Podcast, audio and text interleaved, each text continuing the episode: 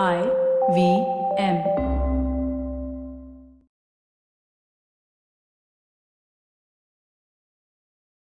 அரசவை கவிஞராகணும்னு ஆசைப்பட்ட ஒரு இளைஞன்கிட்ட என்ன பண்பு இருந்துச்சு? அதால அவருக்கு அந்த பதவி கிடைச்சுதான்னு இந்த கதையில பார்க்கலாம். இது வரைக்கும் நம்ம சேனலுக்கு சப்ஸ்கிரைப் பண்ணலைன்னா உடனே சப்ஸ்கிரைப் பண்ணி பக்கத்தில் இருக்கிற பெல் பட்டனை கிளிக் பண்ணுங்க. இந்த கதைகளை இப்போ நீங்க ஸ்டோரி டைம் தமிழ் யூடியூப் சேனல்லையும் ஐவிஎம் பாட்காஸ்ட் ஆப்லையும் மற்ற ஆடியோ தளங்களிலும் கேட்கலாம். ஸ்டோரி டைம் தமிழ் சேனலுக்காக உங்களுடன் ரவிசங்கர் பாலச்சந்திரன். ஒரு சின்ன விளம்பர இடைவேளைக்கு பிறகு கதையை கேட்கலாம். வாங்க கதையை தொடர்ந்து கேட்கலாம். நாகலாபுரம்ங்கிற சின்ன ஊர்ல ஒரு ஏழை இளைஞன் இருந்தான். அவன் பேரு மனோகரன். அவன் முறைப்படி இலக்கணம் படிக்காம இருந்தாலும் கவிதை எழுதுறது அவனுக்கு ரொம்ப நல்லாவே வந்துச்சு. அவனோட அப்பா அந்த ஊர்ல ஒரு சாதாரண ஜோதிடரா இருந்தாரு. அவரோட வருமானத்துல தான் குடும்பமே நடந்துகிட்டு இருந்துச்சு. மனோகரனுக்கு கவிதையில இருக்கிற திறமைய பார்த்துட்டு அந்த ஊர் மக்கள் எல்லாரும் நீ எப்படியாவது தலைநகரத்துக்கு போய் ராஜாவை சந்திச்சு அரசவையில கவிஞராக முடியுமான்னு பாரு அப்படின்னு சொன்னாங்க. மனோகரன் இதை பத்தி விசாரிச்சு பார்த்தப்போ அரசவை கவிஞன் ஆகிறதுக்கு அந்த நாட்டில் இருந்த ஏதாவது ஒரு ஜமீன்தார்கிட்ட கொஞ்ச வருஷமாவது கவிஞனா வேலை செஞ்சிருக்கணும் அப்படின்னு தெரிஞ்சுது.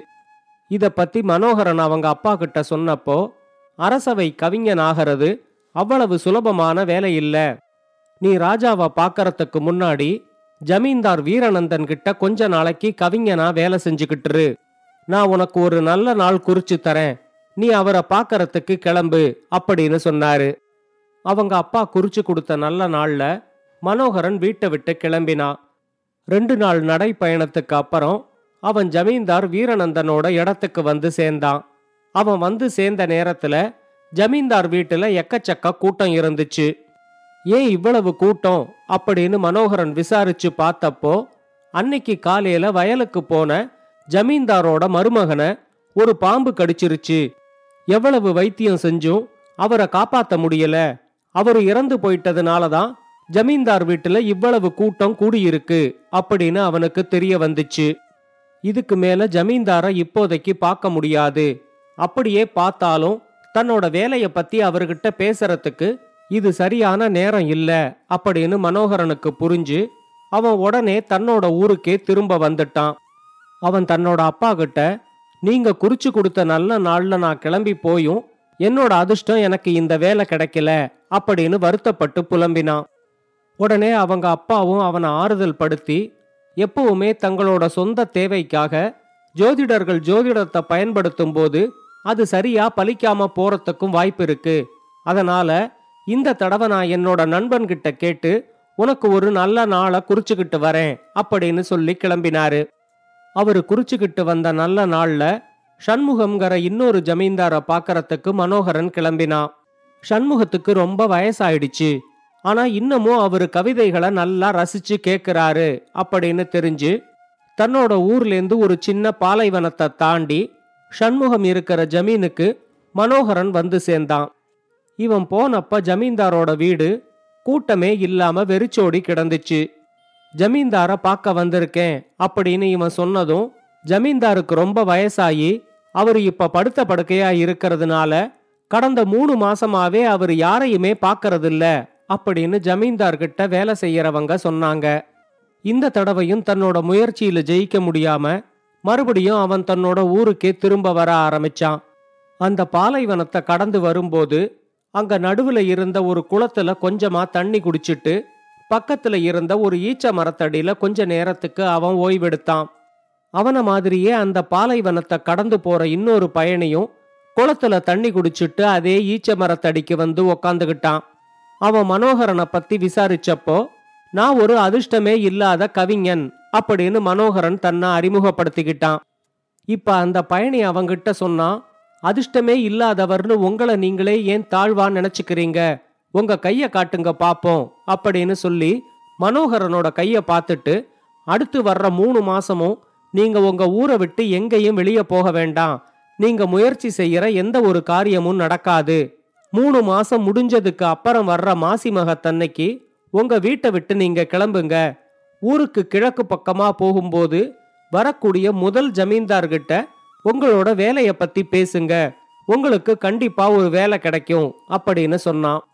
ஏற்கனவே ரெண்டு தடவை தோல்வியை சந்திச்ச மனோகரனுக்கு அந்த பயணியோட வார்த்தைகள் ரொம்ப ஆறுதலா இருந்துச்சு. அந்த பயணிக்கு நன்றி சொல்லிட்டு மனோகரன் தன்னோட ஊருக்கு திரும்ப வந்தான். அந்த பயணி சொன்ன மாதிரியே அடுத்து வந்த மூணு மாசமும் மனோகரன் எந்த முயற்சியும் எடுக்காம தன்னோட வீட்டிலேயே உக்காந்துகிட்டு மனசுல தோணினதையெல்லாம் கவிதையா எழுதிக்கிட்டு இருந்தான். மூணு மாசத்துக்கு அப்புறம் வந்த மாசிமகத்தன்னைக்கு மனோகரன் தன்னோட வீட்டை விட்டு கிளம்பி ஊருக்கு கிழக்கு பக்கமா போக ஆரம்பிச்சான். அவனோட ஊர்லேருந்து கிழக்கு பக்கம் நாற்பது கிலோமீட்டர் தொலைவில் சிங்கப்புரம் அப்படிங்கிற ஜமீன் இருந்துச்சு. அதோட ஜமீன்தார் சிங்கராயன். அவன் சிங்கராயனை பத்தி விசாரிச்சப்போ அவனுக்கு கிடைச்ச தகவல்கள் எல்லாம் மனோகரனுக்கு நம்பிக்கை கொடுக்கற மாதிரி இல்ல. சிங்கராயனுக்கு கவிதைகள் மேல ரொம்ப ஆர்வம் இல்ல. சில கவிஞர்களோட கவிதைகளை கேட்டுட்டு அவங்களுக்கு ஒரு வெள்ளிக்காசு ரெண்டு வெள்ளிக்காசு இப்படி கூட அவரு பரிசுகள் கொடுத்திருக்காரு. அவரு பதவிக்கு வந்ததும் இதுவரைக்கும் யாரையும் அவர் தன்னோட ஜமீன்ல கவிஞனா வேலைக்கு வச்சுக்கிட்டதே இல்லைன்னு மனோகரனுக்கு தெரிய வந்துச்சு. அவன் கொஞ்சம் கூட நம்பிக்கையே இல்லாம ஜமீன்தாரோட வீட்டுக்கு வந்தப்போ ஜமீன்தாரோட உதவியாளர் அவங்கிட்ட சொன்னாரு இன்னைக்கு ஜமீன்தாரோட அப்பாவோட நினைவு நாள். அதனால திதி கொடுக்கறதுக்காக அவரு போயிருக்காரு. சாயந்தரம் தான் திரும்ப வருவாரு. நீங்க வேணா இன்னைக்கு போயிட்டு இன்னொரு நாள் வந்து அவரை பாருங்க அப்படின்னு சொன்னாரு. ஆனா மனோகரன் அவர்கிட்ட இல்லைங்க நான் இங்கேயே காத்திருந்து சாயந்தரம் அவரை பார்த்துட்டே போறேன் அப்படின்னு சொல்லிட்டு அங்கேயே காத்துக்கிட்டு இருந்தான். சாயந்தரம் பொழுது இருட்டுற நேரத்துக்கு தான் ஜமீன்தார் திரும்ப வந்தாரு. ஆனா அவரு வந்ததுக்கு அப்புறம் கூட மனோகரனுக்கு அவரை சந்திக்கிறதுக்கு அழைப்பு வரவே இல்லை. மனோகரன் ரொம்ப நொந்து போய் காத்துக்கிட்டு இருந்தப்போ ஜமீன்தாரோட உதவியாளர் வந்து சொன்னாரு நான் ஒரு கவிஞர் வந்து ஜமீன்தாரை பார்க்கறதுக்காக காத்துக்கிட்டு இருக்கிறதா? உங்களை பத்தி ஜமீன்தார்கிட்ட சொன்னேன். ஜமீன்தாரோட அப்பாவுக்கு கவிதைகள்னா ரொம்ப பிடிக்குமா?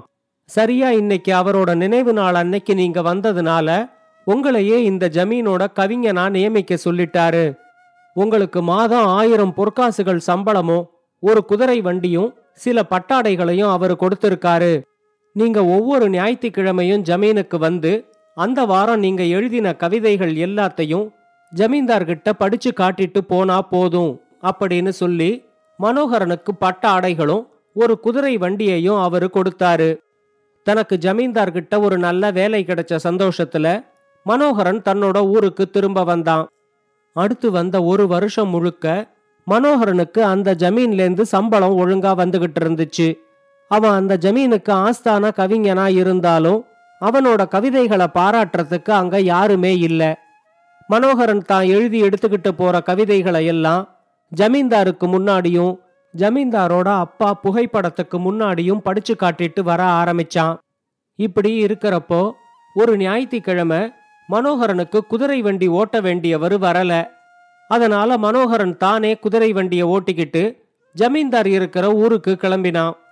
ஒவ்வொரு தடவையும் இருபது கிலோமீட்டர் ஓட்டினதுக்கு அப்புறம் அந்த குதிரைக்காரன் குதிரைய ஒரு குளத்துக்கு தண்ணீர் குடிக்க கூட்டிக்கிட்டு போறத மனோகரன் கவனிச்சிருந்தான். அதனால இந்த தடவை அவனே ஓட்டிக்கிட்டு போகும்போதும் அந்த குளத்துல குதிரைக்கு தண்ணீரை குடிக்க வச்சு கொஞ்ச நேரம் அதுக்கு ஓய்வு கொடுத்துட்டு இவனும் அந்த குளக்கரையிலேயே கொஞ்ச நேரம் உக்காந்துகிட்டு இருந்தான். அப்ப அந்த இடத்துக்கு நல்ல விலை உயர்ந்த குதிரையில ஒரு வயசானவர் வந்து இறங்கினாரு. அவரும் அந்த குளத்துல தன்னோட குதிரைய தண்ணி குடிக்க வச்சுட்டு அந்த குதிரைக்கு கொஞ்ச நேரம் ஓய்வு கொடுத்துட்டு மனோகரனுக்கு பக்கத்துல வந்து உக்காந்துகிட்டாரு. இதே மாதிரி ஒரு பயணி பாலைவனத்துல ஈச்ச மரத்தடியில தனக்கு பக்கத்துல வந்து உக்காந்து தன்னை பத்தி கேட்டப்போ நான் ஒரு அதிர்ஷ்டமே இல்லாத கவிஞன் அப்படின்னு அறிமுகப்படுத்திக்கிட்டது மனோகரனோட ஞாபகத்துக்கு வந்துச்சு.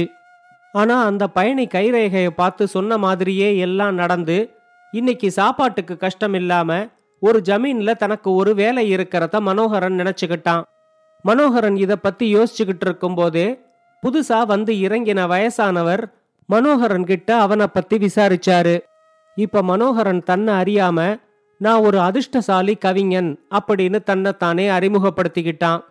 மனோகரனோட பதில கேட்டு அந்த வயசானவர் ரொம்ப ஆச்சரியமாயிட்டாரு. ரொம்ப வேடிக்கையான பதிலா இருக்கே. எனக்கும் கவிதைகள்னா ரொம்ப பிடிக்கும். உங்களை பத்தி நீங்க கவிதையிலேயே சொல்லுங்களேன் அப்படின்னு அவர் மனோகரன் கிட்ட கேட்டப்போ மனோகரனும் உடனே தன்னை பத்தி ஒரு கவிதையா அவர்கிட்ட சொன்னான். அவனோட கவிதையில நிறைய சின்ன மலர்களுக்கு நடுவுல சிவப்பு நிறத்துல இருந்த ஒரு மலர் ரொம்ப வாட்டமா இருக்கிறத பார்த்துட்டு மற்ற பூவெல்லாம் ஏன் நீ ரொம்ப வாட்டமா இருக்க? ஒரு நாள் மட்டுமே உயிர் வாழப் போற நாம சந்தோஷமா இருந்தா என்ன? அப்படின்னு கேட்டுச்சு. ஆனா அந்த சிவப்பு நிற பூ காத்துல அசையும் போது எல்லா பக்கத்திலையும் முட்கள் இருந்து குத்திக்கிட்டே இருந்தா எப்படி சந்தோஷமா இருக்க முடியும் அப்படின்னு சொல்லிச்சு. மனோகரன் சொன்ன இந்த கவிதைய அந்த வயசானவர் கவனிச்சு கேட்டாரு. கவிதை சொல்லி முடிச்ச உடனே மனோகரன் சொன்னா அந்த சிவப்பு நிற மலர் தான் என்னோட கவிதை. இந்த ஒரு கவிதையிலேயே என்ன பத்தி உங்களுக்கு புரிஞ்சிருக்கும்னு நினைக்கிறேன். எனக்கு நேரமாச்சு. நான் கிளம்புறேன். அப்படின்னு சொல்லி அவர்கிட்ட விடை பெற்றுக்கிட்டு மனோகரன் அங்கேருந்து கிளம்பி ஜமீன்தாரோட ஊருக்கு வந்து சேர்ந்தான். ஆனா அடுத்த ஒரு வாரத்துக்குள்ளேயே மனோகரனை தேடிக்கிட்டு அரண்மனையிலேருந்து ஆட்கள் வந்தாங்க. ராஜா உங்களுக்கு உரிய மரியாதையை கொடுத்து உங்களை கையோட அரண்மனைக்கு கூட்டிக்கிட்டு வர சொன்னாரு அப்படின்னு அவங்க சொன்னதும் ஒரு வாரத்துக்கு முன்னாடி தாம் பார்த்த வயசான பயணி தான் அந்த நாட்டு ராஜா அப்படிங்கறது மனோகரனுக்கு புரிஞ்சிடுச்சு. அரண்மனைக்கு வந்த மனோகரனை ராஜாவே எழுந்திருச்சு வந்து வரவேற்றாரு. அவரு மனோகரன் கிட்ட சொன்னாரு உங்களை சந்திச்சிட்டு வந்ததுக்கு அப்புறம் நீங்க சொன்ன கவிதைய பத்தி நான் ஒரு நாள் முழுக்க யோசிச்சு பார்த்தேன். குடும்பத்தை வறுமை இல்லாம நடத்துற அளவுக்கு நீங்க அதிர்ஷ்டசாலி கவிஞரா இருந்தாலும் உங்க கவிதைக்கு எந்த விதமான அங்கீகாரமும் கிடைக்காம இருக்கிறத தான் ஒரு சிவப்பு மலர எல்லா பக்கத்திலேருந்தும் முட்கள் குத்துறதா நீங்க சொல்லி இருந்தீங்க. உங்களை பத்தி விசாரிச்சு பார்த்ததுல நீங்க சிங்கராயன் கிட்ட தான் ஆஸ்தான கவிஞனா இருக்கிறது எனக்கு தெரிஞ்சிச்சு. வேற எந்த கவிஞர்கள் கிட்டையும் உங்க கவிதையை காட்ட முடியாம சிங்கராயன் கிட்டையும் சிங்கராயனோட அப்பா புகைப்படத்துக்கு முன்னாடியும் மட்டும் நீங்க கவிதைகளை படிச்சுக்கிட்டு இருக்கிறது எனக்கு தெரிஞ்சதும் உங்களுக்கான சரியான அங்கீகாரத்தை கொடுக்கணும் அப்படின்னு நான் முடிவு செஞ்சேன். உங்க கவிதைகளுக்கான அங்கீகாரம் சிங்கராயன் கிட்ட உங்களுக்கு கிடைக்காம இருந்தப்பவும் உங்க கவிதையில எந்த ஒரு இடத்துலையும் நீங்க சிங்கராயன் பேரையோ இல்ல உங்க பேரையோ சொல்லாம இருந்தது உங்களோட உயர்ந்த பண்பை எனக்கு காட்டிச்சு. அதனால நானே சிங்கராயன் கிட்ட பேசி உங்களை அரண்மனையோட ஆஸ்தான கவிஞனா ஏத்துக்கிட்டேன். இனிமே நீங்க அரண்மனையிலேயே இருந்து உங்க கவிதைகளால என்னையும் என்னோட அமைச்சரவையில இருக்கிற எல்லாரையும் சந்தோஷப்படுத்தலாம் அப்படின்னு சொன்னாரு. மனோகரனுக்கு தனக்கு கிடைச்ச அதிர்ஷ்டத்தை நம்பவே முடியல. ஒரு கவிஞனுக்கு சம்பளத்தை விட தேவையானது அங்கீகாரம்தான் அப்படின்னு புரிஞ்சுக்கிட்டு மனோகரன் உடனே ஆஸ்தான கவிஞனா பதவி ஏத்துக்கிட்டான். இந்த கதையை பத்தின உங்களோட கருத்துக்களை ஸ்டோரி டைம் தமிழ் யூடியூப் சேனல்லையும் பாட்காஸ்ட்லையும் பின்னூட்டத்தில் கமெண்ட்ஸாக பதிவு பண்ணுங்க. இது மாதிரி பல பாட்காஸ்டுகளை கேட்க ஐவிஎம் பாட்காஸ்ட் டாட் காம் இணையதளத்துக்கு வாங்க. இல்லை ஐவிஎம் பாட்காஸ்ட் ஆப்பை டவுன்லோட் பண்ணுங்கள்